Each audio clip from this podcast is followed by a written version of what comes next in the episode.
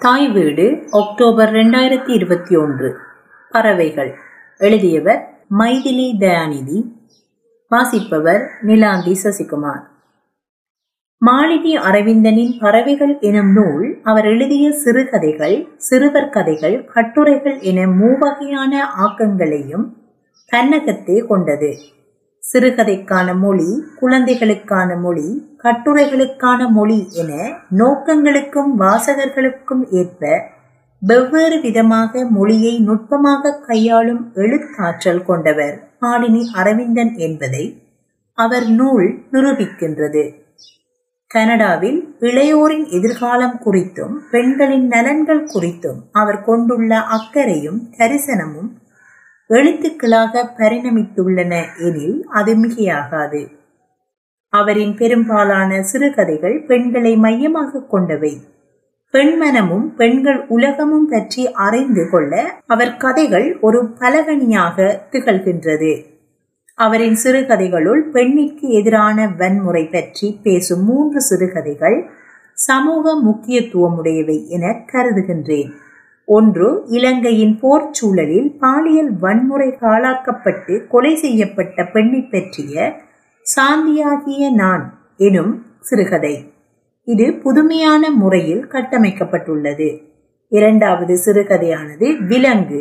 கனடாவில் வாழும் இளம் குடும்ப பெண் ஒருவர் கையிலே மாட்டாத கட்டிப்போடும் விலங்கினால் தொலைபேசியினால் அனுபவிக்கும் நுண்ணிய அடக்குமுறை பற்றியது. பேசு பொருளாலும் பேசப்படும் முறையாலும் சிறப்பானதொரு சிறுகதையாக இது விளங்குகிறது.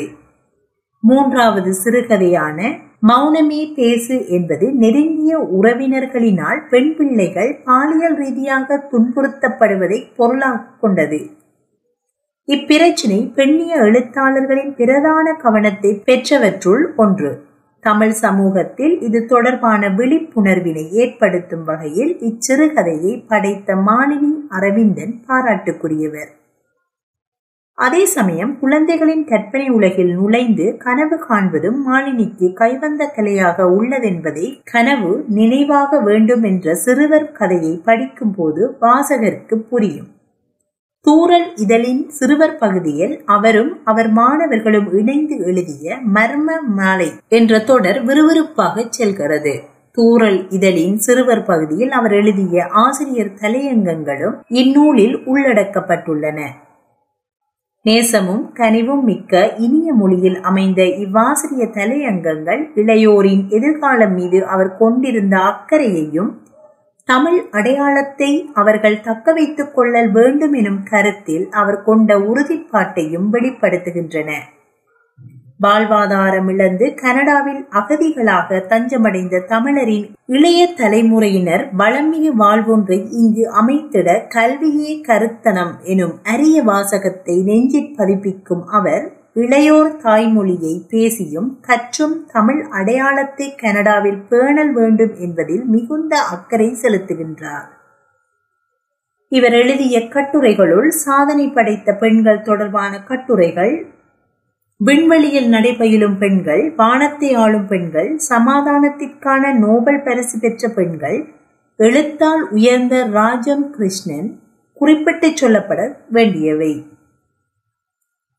மனதிற்கு எழுச்சியூட்டும் கட்டுரைகளாக அவற்றை அவர் வரைந்துள்ள போதிலும் பெண்கள் எட்ட வேண்டிய இலக்குகள் இன்னமும் உள்ளன என்ற விடயத்தையும் சுட்டிக்காட்டுகின்றார். கவனமான அவதானிப்புடன் எழுதப்பட்ட சமூக வாழ்வில் கனடிய தமிழ் பெண்களின் முன்னேற்றம் எனும் கட்டுரை சமூகவியல் ரீதியாக முக்கியத்துவம் வாய்ந்தது. கனடா என்ற நாடு உருவாகி நூற்றி ஐம்பதாவது வருடத்தை நோக்கி நடை போட்டாலும் புலம்பெயர்ந்து இங்கு வந்த பெண்களின் உரிமைகளை பொறுத்தவரையில் அவர்கள் வந்து குடியேறிய காலத்தை பொறுத்தே அவர்கள் ஆண்களுக்கு சமமான உரிமைகளை பெற்றார்களா என்பதை கணிக்க முடிகிறது. அவர்களுடைய சமூக கட்டுப்பாடுகளும் மத கட்டுப்பாடுகளும் அவர்களுக்கான உரிமைகளை பெற்றுக்கொள்வதில் சில சமயங்களில் மட்டுப்படுத்துகின்றன என்று அவர் கூறுவது வாசகர்கள் சிந்தனைக்குரியது. கனடாவில் பிறந்த அநேகமான தமிழ் பெண்கள் விளையாட்டு இலக்கியம் கலை அரசியல் துறைகளில் சாதிப்பதற்கான வசதி வாய்ப்புகள் இருந்தும் அத்துறைகளில் அதிக ஆர்வமற்று இருக்கின்றமை குறித்து அவர் ஆதங்கம் கொள்கின்றார். இதற்கான சமூக கலாச்சார காரணிகள் கண்டறியப்பட வேண்டியவை. நிறைவாக சமூக பார்வையும் எழுத்து வல்லபமும் கொண்ட மாலினி அரவிந்தனின் இலக்கிய பணியும் கல்விப் பணியும் தொடர்ந்து சிறக்க எனது வாழ்த்துக்களை தெரிவித்துக் கொள்கின்றேன்.